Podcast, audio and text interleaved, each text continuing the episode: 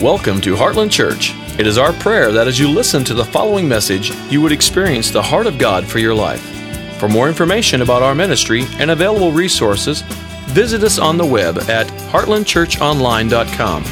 Now, let's join this week's service already in progress.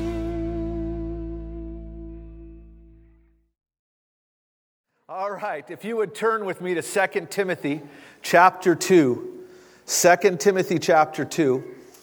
I want to pick up on a theme we touched on last week, and I really didn't so much plan to talk about it last week. I just kind of bumped into it. And as I did, I felt, man, there's, a, there's oil on this. There's the Spirit of God really wants to drive this home because I really believe that what we touched on just for a few minutes last week really addresses one of the primary problems in the body of Christ today. Uh, throughout history, there are there are inroads the enemy gets into the body of Christ through teaching. That there are false teachings, but it's not so much the false teachings that concern me, the overtly false teachings. The ones that really concern me are teachings that are true but have been taken too far. That they've been taken outside of their context, and once you take them outside of their context, they produce error. But the danger of that is when you have a a scriptural argument that is true in one context, and you hijack that truth and carry it into a new context, and then you argue it from the scriptures there, people find themselves very confused because something in their spirit says, ah, this doesn't sound right, but they're hearing the Word of God and they're, they're having to argue against the Word of God. And so, this is one of the enemy's primary strategies. And so, one of the things we talked about last week. Uh, well, well, we'll get into that in just a moment, what we were talking about. But what I want to do is start with this verse this morning. And, and most of you, if you've been walking with the Lord any time of all, at all, you've heard this verse. I'm going to read it from the King James Version because the King James Version is a more literal word to word translation of this very verse. Many translations, they capture the meaning, but only one facet of the meaning. And the King James Version literally translates the word and leaves the interpretation up to you, which I like better. I want to know what the words say and then let the Holy Spirit give me the interpretation. I don't need some scholar in some Bible school somewhere telling me what it means. That sounded a little harsh, but you know, we, we, we, need, we need to have, have the word of the Lord. Okay, so verse 15, listen to what it says Study to show thyself approved. That old King James Elizabethan English. Study to show yourself approved unto God. So, one of the ways to make yourself approved unto God, I want to be approved by God. Doesn't really matter so much if I'm approved by men. If I'm not approved to God unto God, then it doesn't matter what anybody else thinks. I'm still, I've still missed the mark. And if God approves me and no, no one else does, I'm still reaching the mark. Then he says this a workman, so he's saying it's going to take work. Study is work and you've got you've got to study to show yourself approved. So there's something we find in, in grabbing the word and tearing it apart and beginning to learn about it so that we have our own understanding of the book. And that is a safeguard against error and deceptive, deceiving spirits. So he says, study to show yourself approved and become a workman so it's going to be work. We're going to, we're going to labor in this, that we, we need to make it a lifestyle. I want to know the Word. Now, I don't want to know the Word just to know the Word. There's no other book I study like the Word. I don't, I don't read a C.S. Lewis book and, and look up the, the root meanings of a word.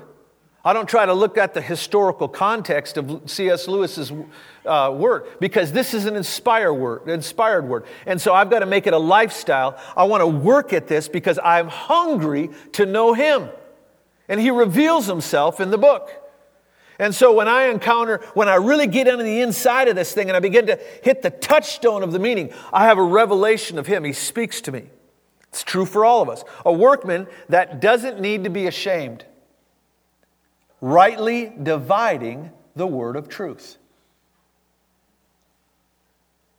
I believe when he says who does not need to be ashamed, I believe he's especially what, what Paul is especially alluding to is that, that day of judgment when we all stand before the Lord.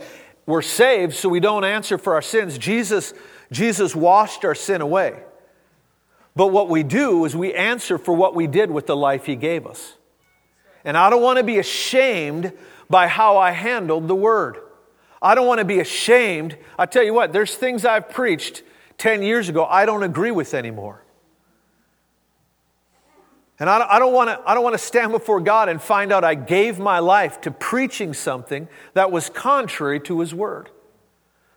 One of the greatest weapons against the, the move of God has been a misuse of the Word of God. All down through history, revival after revival, move of God after move of God, there have been those who have risen up in the church to oppose the move and use the Word of God to do so. But they misapply it. They take a truth out of context and use it to oppose the move of God. And I don't want to stand before the Lord. Christopher was in a service just recently, and it was with Rodney Howard-Browne. And uh, a lady got up and she began to share. Now, Rodney Howard Browne was the man who prayed for Randy Clark when he received his impartation over 20 years ago now. And Randy has now traveled the world, uh, seeing hundreds of thousands of people, probably millions by now, healed by the power of God, revival breaking out, many souls saved. It's tremendous touch. But he, it was Rodney Howard Browne who prayed for him. And this, this woman, stood up and she, she was powerfully touched by the Lord through Rodney's ministry back 25 years ago. And she was sharing in, uh, that she was in a service and she said, I've never seen a man so violently touched by the power of God. This, this pa- he was a pastor, and she said literally they had to carry him out of the service.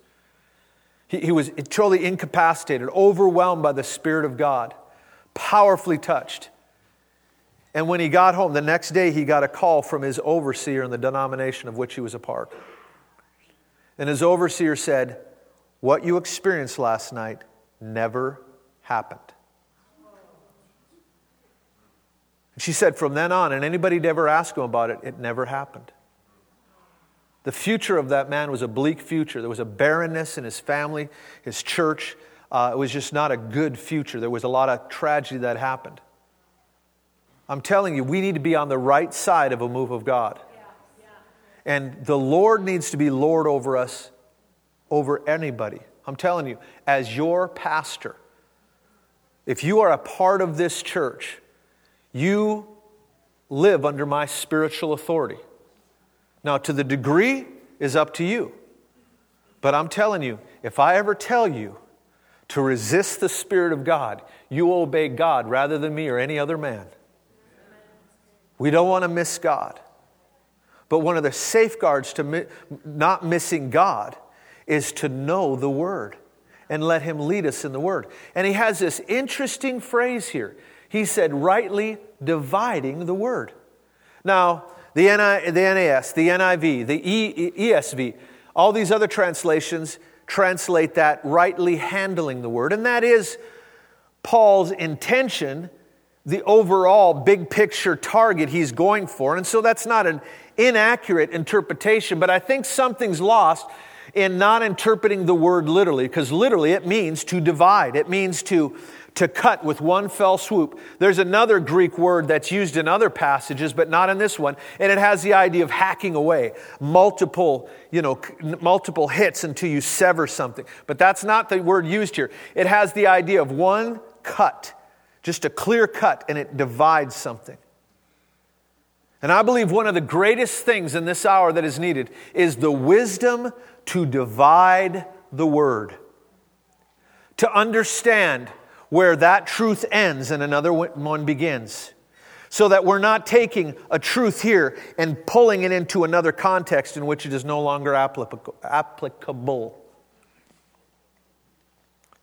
And so we need to understand how to divide the word. Now, what we talked about last week, and this is why I'm getting into this, is we talked about the tension between these two equally true truths.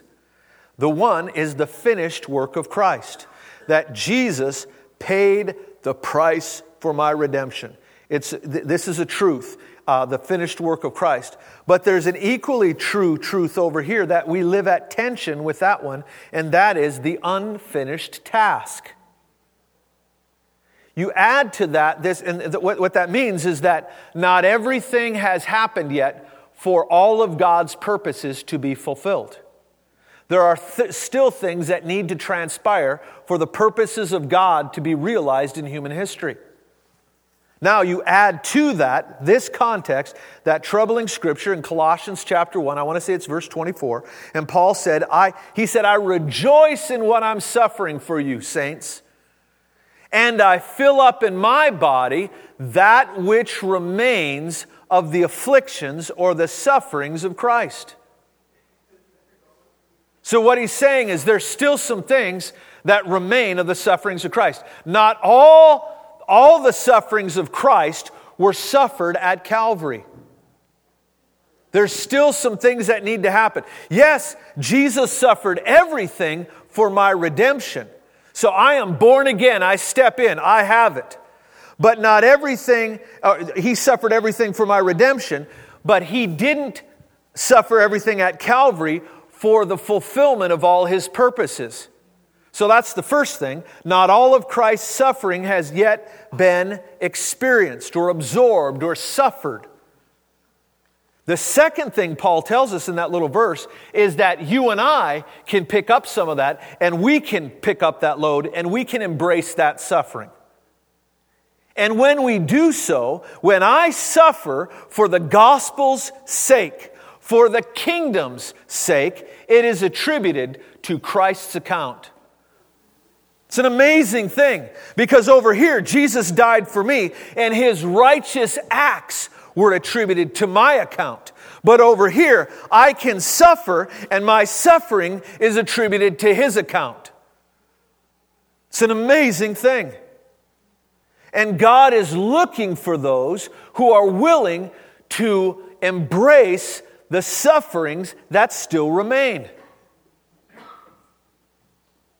And the reason I'm bringing this up is because there's, there has been an emphasis this last 20 years on the Father heart of God. There's been a tremendous revelation. The Father heart of God, sonship, but it's been sonship in a very limited sense that we are accepted, we're royalty, we're sons of God, that we are, you know, we don't have to have our head down staring at our shoes and being ashamed. We're sons of God. We have royal, royal rights. We have an inheritance, all of that stuff. And all of that is true, but that's not all that sonship means.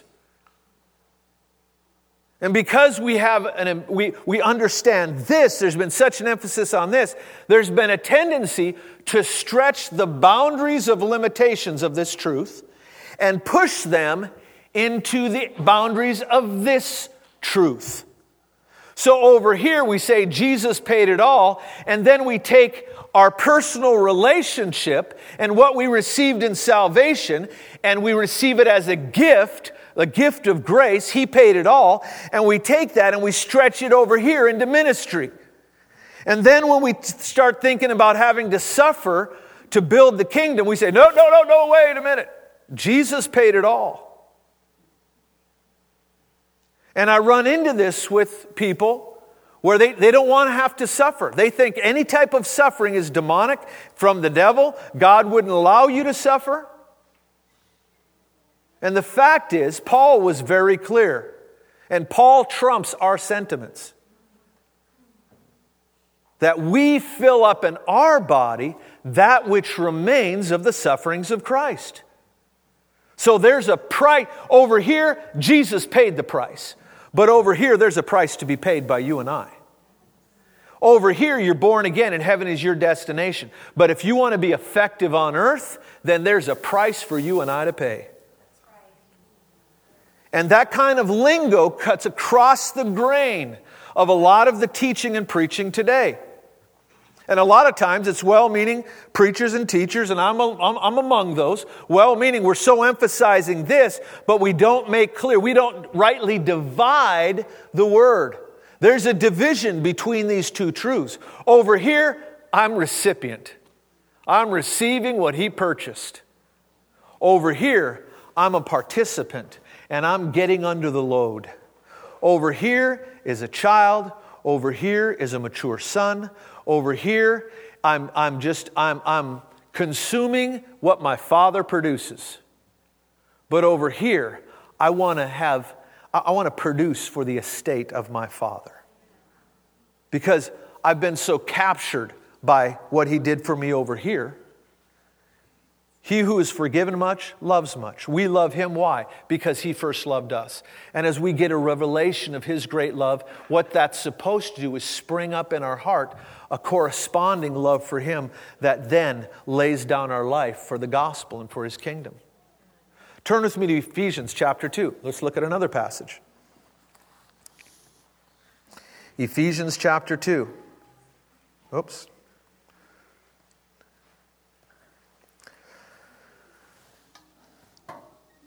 Look at verse 8. For by grace ye have been saved, through faith, and that not of yourselves, it is the gift of God. Not of works, lest any man should boast. For we are his workmanship, created in Christ Jesus unto good works, with God, which God hath before ordained that we should walk in them. Let me read that in the NIV. He says, for by grace you have been, are you, you have been saved, and that is not of yourselves. It is a gift of God. That's over here. It's a gift. I can't earn it. I have no part to play but say, I believe and I surrender. That, that is, I, I'm, a, I'm a recipient of what he did over here. And so it's the gift of God, and he said, It's not of works, lest any man should boast. There was no work in me entering into this category of salvation and being the recipient. But listen to what it says next for we are his workmanship. He didn't ask us to work, he's working on us for salvation. But then what he said, you are created in Christ Jesus unto good works. That's over here. Jesus paid the price, but what he did is he redeemed me so that I would start producing something. He wants me to bring forth good works. He has a plan. He has works prepared in advance. It means when I arrive, when I arrive to the destination, the, along the pathway of God's, God's purposes for my life as He leads me, I get there and there's a new job to do. There's already things waiting for me to be done. And I'm the one that's called to do them, and I'm the one that's gifted and anointed to do so. That's true for all of us. And so, as we are led by the Lord, we discover a new thing. There's works prepared in advance for us to do. Now, works were not the cause of our salvation, but they are most certainly the result and even the purpose of our salvation. Let me say it again works were not the cause of our salvation. I didn't work to get saved. But the fact is, when I was born again, I entered back on the tracks of God's purposes, and those tracks are going to lead me into productivity. So I become a full grown son and I produce the purposes of God. And here's my concern many believers today are stuck over here. They're stuck receiving, and what's happened is they have a mental stronghold that makes them immune to conviction to do anything else. They have, there's, there's a defense in their life called a stronghold, a belief system, which inoculates them to conviction because, hey, Jesus did it all. And Jesus did do it all for your salvation. But there's a whole lot you need to do if you're going to be fruitful. If you're going to grow up and begin to produce good fruit. And every one of us, there is so much potential there is so much giftedness, there is so much uh, ordained purpose within the life of each one of us. But what we've got to do is we've got to get this established and then allow that to motivate us to move on into this. I was thinking this morning about the, the story of the prodigal son. Matter of fact, let's turn there. The story of the prodigal son. It's such a vivid picture of this.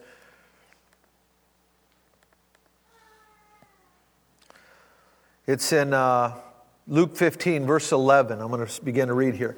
Jesus continued There was a man who had two sons. And for our purposes this morning, we have two sons. We have the one who receives from the Father and the one who's a participant with the Father.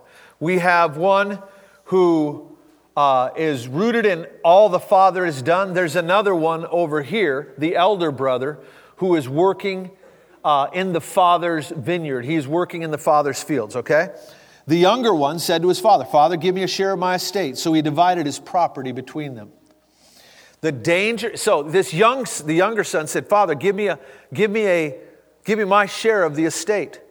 I don't think it's a coincidence that Jesus, in telling this story, this parable, this, this little story that's supposed to teach us, it's not a coincidence that the younger, it was the younger son who demanded his share of the estate. Because it speaks of maturity. The younger one, he didn't, he didn't want responsibility. All he wanted was the benefits. And if we get established in this truth and take it outside his boundaries, and we become, we, we become, have this stronghold that says, no, God doesn't require anything of me. I'm telling you, there are, there are streams that have come out of the very revival movement that you and I are a part of that have gotten into grave error over these things. I knew a one young evangelist was uh, being powerfully used of the Lord, he got way off into sexual immorality, and they would celebrate that stuff in his meetings because it's all by grace. And I mean, it became a perverted mess. You want to talk about it? Just an, an, an inf- it was like a beehive of demons. I mean, it's just grotesque. The guy got off because every, Jesus did it all. It's all by grace. Doesn't matter how we live. We're going to heaven, and let's just let's. And he's like the, the prodigal son, the one that's known as the prodigal. What it says is he came to his father and he said, "I want all my inheritance now. I'm not interested in relationship. I want the benefits." And if we're not careful, we can hear a message of grace and Jesus did it all and come to the wrong conclusions. Jesus reconciled us to the Father. That was his purpose. He came to represent the Father, represent him. He said, If you've seen me, you've seen the Father. And then he died so we could be reconciled to the Father.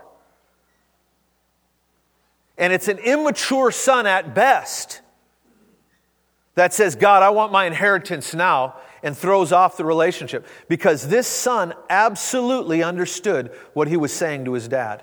In essence, what he was saying is, Dad, I know when you die, it's me and my brother, and we each get our portion. And I wish you were dead right now, but since you're not, how about giving me my property while you're still alive? It was an outrageous request. It would have been a scandalous thing in the village in which they lived. So much so that he would have been, he would never have been welcome back in that village again. But it didn't matter to the son because he just sought for what he could get. And so we know it says, after he had begun, he spent, okay, uh, so he divided his property between them. The father did it anyways, even though the son was so uh, blatantly disrespectful. Verse 13 Not long after that, the younger son got together all he had, his entire inheritance, set off for a distant country, and there squandered his wealth in wild living. When we don't understand these two truths that live in tension, that I receive the gift of eternal life, but I need to labor to be productive, I need to be a workman.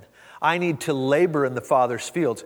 I, I'm, I'm not just, I'm not content to just live on the farm and milk my dad for all he's worth. I want to be productive. My heart's been captured by him, and I want to build his estates because I know I'm in the same family.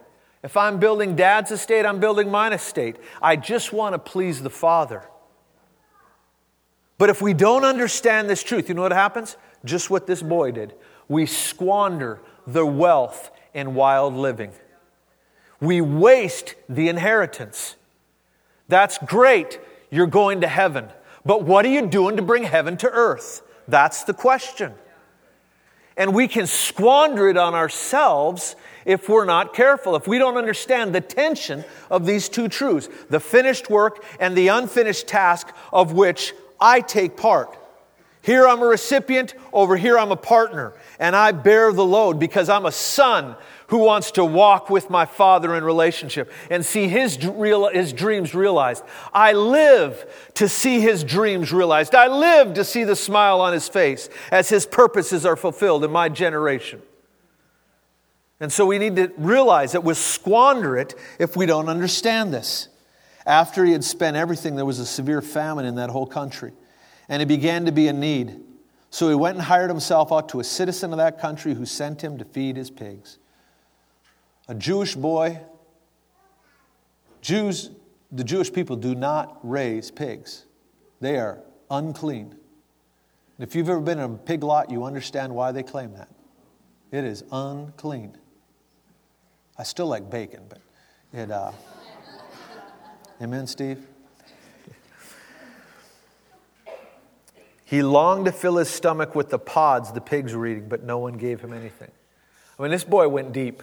He not only turned his back on his, his childhood teaching, you don't eat pigs, he was ready to eat what the pigs were eating. That's pretty bad off. When he came to his senses, he said, How many of my father's hired servants have food to spare? And here I am, starving to death.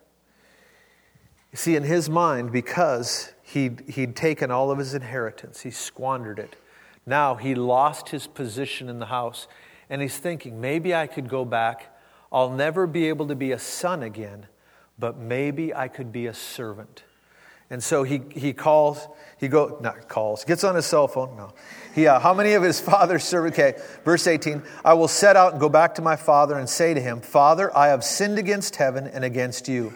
I am no longer worthy to be called your son. Make me like one of your hired servants.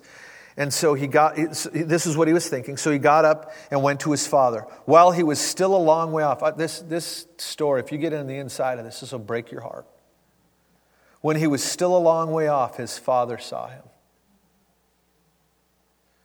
There was something in the gait of his son's emaciated walk that that dad said, That's my boy. This is a dad who raised this kid. He knew him intimately. Even though the son didn't want to know the father intimately, the father had raised him and watched him, and there was something about the way he walked that while he was still a far way off, and what that implies is that day after day the father was looking. Every day he'd look out the window, sit on the porch, gaze down that long, dusty road. And at times people would come down the road, but this day he recognized the walk of his boy. It says he was filled with compassion for him. And he ran to his sons and threw his son and threw his arms around him and kissed him. If you know the Jewish culture, the reason the dad ran is because the father knew how he would be received in this community. They would have begun to throw rotten fruit at him, rotten tomatoes, and driven him out of town with shame because of the, the, the scandalous way in which he treated his father. So his dad, before he could get there, he intercepted him. He wrapped his arms around him, his cloak. He kissed him. And then he called for the servant and he said, Listen, you bring out the best robe, you bring out the ring, you bring the sandals, because my boy is home. What he wanted to do is he wanted to send a message before anybody else could intercept him and begin to castigate him. He wanted to say, Listen, this is my boy, and I accept him. This is my son. And if I accept him, you have to accept him. The son said to the father, Father, I have sinned against heaven and against you. I'm no longer worthy to be called your son. That's as far as he got in the statement. We knew the script. He already told us. He's thinking what he's going to say to his dad. And all he got out was, I'm no longer worthy to be called your son. And what does the father do? He cuts him off. He said, The father said to his servants, Quick, bring the best robe, put it on him, bring the, put the finger, ring on his finger, the sandals on his feet, and bring the fatted calf and kill it. Let's have a feast and celebrate. For this son of mine was dead and is alive again. He was lost and he was, and is found. So they began to celebrate. So we have a son that was only interested in what he could get from the father. You know why he came back? Because he was still only interested in what he could get from the father. But to the dad, he didn't care. I just want my boy back. He had to get, he had to get low. He, when he was hungry, he went to the pigs, but when he was starving, he thought of the Father, and he went to the Father, and the Father received him with open arms. But then we have another son who really belongs to the other side of this story. Listen what it says, verse 25. Meanwhile, I like that. Meanwhile, the older son was in the field, and when he came near the house, he heard music and dancing. So he called one of the servants and asked him what was going on. Your brother has come, he replied, and your father has killed the fatted calf because he has him back safe and sound. The older brother became angry and refused to go in. So his father went out and pleaded with him. But he answered to his father, Look, all these years I've been slaving for you and never disobeyed your orders. You never gave me even a young goat that I could celebrate with my friends. But when this son of yours who has squandered your property with prostitutes comes home, you kill the fatted calf for him. Now listen to the father's response My son, the father said, You are always with me, and everything I have is yours. But we had to celebrate and be glad because this brother of yours, he didn't say, My other son. He put it on him. He said, This is your brother. This brother of yours was dead and is alive again. He was lost and he was found. Here's my point from this story that I know believers that are stuck here, and that's their only revelation of their relationship with God. There's no obligation upon them, there's no responsibility to produce. They are consumers in the kingdom. But I also know believers, and I was one of these for years I was a son out laboring in the field, working for what I already had and didn't know it. I was trying to earn what had already been given to me for free. And the fact is, both of these truths need to live in tension with one another. We need both revelations. If you only have this one, it'll breed apathy in your life. When people call call you to fasting and prayer or to giving to a mission or yeah, anything like that, then what you say is, hey, there's no, we're under grace. We don't, we don't have to, you know, Jesus did it all. Yeah, he did. He got you into heaven, but your crown is based on what you do. You're going to be, you're, you're, you're, the weight of glory that you carry in heaven Paul's very clear in 2 Corinthians chapter 4. He says, uh, I think it's chapter 4, he talks about at the judgment where our works, our life literally is going to be placed on a, on a, this is the way I picture it. He said it's going to be tried by fire. I look at it as a cart going into a blast furnace, and it goes on the rails, and each one of our lives are just put on there, and it goes through. And he said, Some have built with wood, hay, and stubble. It's above the ground, it's seen by all, it looks grand. But when it gets in the fire of judgment, it's a pile of ashes. For centuries, in many cultures, ashes on the forehead have represented grief. And many who their crown will be made of the ashes, the ash heap of their life. They're saved, but they have nothing to show for their life in heaven. God gave you salvation as your gift. What you do with it is your gift to Him. And, when, and people are going to just, for their crown, rather than a crown, they're going to have a little bit of ashes on their head. He said, but others build with gold, silver, and precious stones. All of those things have to be mined out. It takes work. They're not seen readily. It takes work to get them, and they're very, very valuable. And you know what? They will withstand the fire. Matter of fact, they're better because of it. Because of it. And all of our lives are going to be put on those tracks. And we're going to be, that's, that's going to be the sum total of our life. I believe that is what our crown will be made of. I want you to think about this. When we get to heaven, there's going to be this, this day in heaven where all of us are going to be before the Lord and we're going to find out what our life really meant to the Lord what all of our labors or lack thereof meant to the Lord.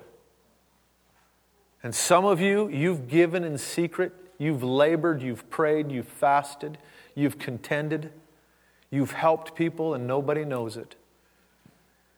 I believe that some of the, some of the people that are most renowned in Christendom will have a little thimble on their head with one gem. and some of the people we've never heard of, little old ladies, little old men, widowers and widows, are going to have big old crowns. Only eternity will tell. But here's what we're going to do. The Bible says we're going to cast our crowns at his feet. Man, I want to have something to place at his feet. And in reality, what, it's, what we're going to say is okay, Jesus, I lived my life from the day I got saved, I lived it for you. I went for it, Lord. And He's going to boil all that down into one object, which is the sum total of all our work. And we'll enter His presence with that crown on our head, and we'll be overwhelmed. And we're going to lay it at His feet. And in, in a real sense, we're going to be saying, Jesus, I give it all to you all over again. You're worth it all. It's going to be another opportunity for us to re give everything we ever gave. Paul talks about living with eternity in mind. Don't live for that which is seen. This is reality. This is the dress rehearsal. That's reality. This is the temporal. That's the eternal. What are you doing with the here and now? God wants to grace us to burn for Him and to live sacrificial lives. And it's the sacrificial life that He can use. It's the sacrificial life that He can empower. It's those lives that God pours out His power and His authority through. So, what are you doing with your life? Are you living it for Him? What kind of crown will you have? We need to keep this in mind. Now, let me just wrap this up with this final thought here.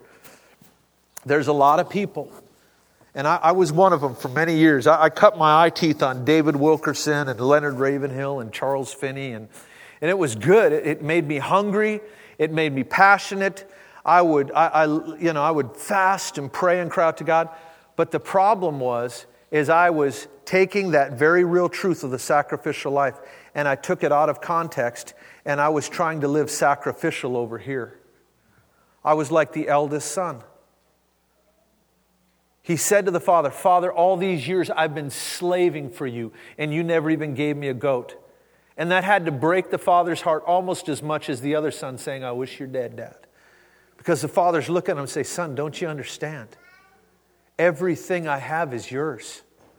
This is not mine and you're slaving for me. This is ours and you're building your inheritance. And so, the secret to living over here, a truly sacrificial life where God can use you in great power, is being rooted and established in this, knowing that you are loved and accepted by the Father. And there's nothing you can do but surrender to it. That is salvation. And if you're not secure here, you will be over here in the field for the wrong reason. You can put it this way there are partiers and there's plowmen.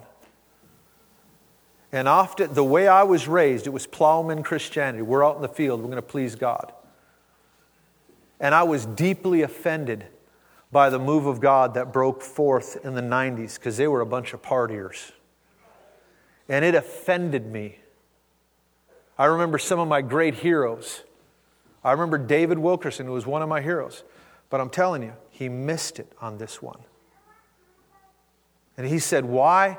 He said, Why would we lay on the floor laughing when millions are going to hell? We should be weeping. Well, you know what? The joy of the Lord is my strength. And I can't enter the fray of battle without being strengthened by the joy.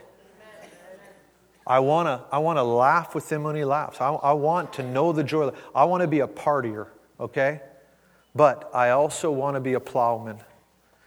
And I want to laugh over there and I want to weep over here. I want to weep for the souls of men. I want to be a man that God can say, I'm, I'm, uh, I'm going to spend you, Dave.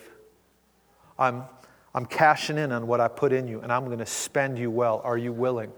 And I want to say, Lord, just spend me. But I've got to be rooted in that in order to have this. So, this without that creates a legalism in our life that causes us to try always to please the Father. And like the elder son, we're working for something we already possess and it's tragic. You can spend years trying to accumulate something you already have in the vault and you don't even know it, and waste years. But that without this makes you apathetic and ineffective. And so we need both. You've been listening to a presentation from Heartland Church in Ankeny, Iowa. For more information about our ministry and its available resources, Visit us on the web at heartlandchurchonline.com. Thanks for listening.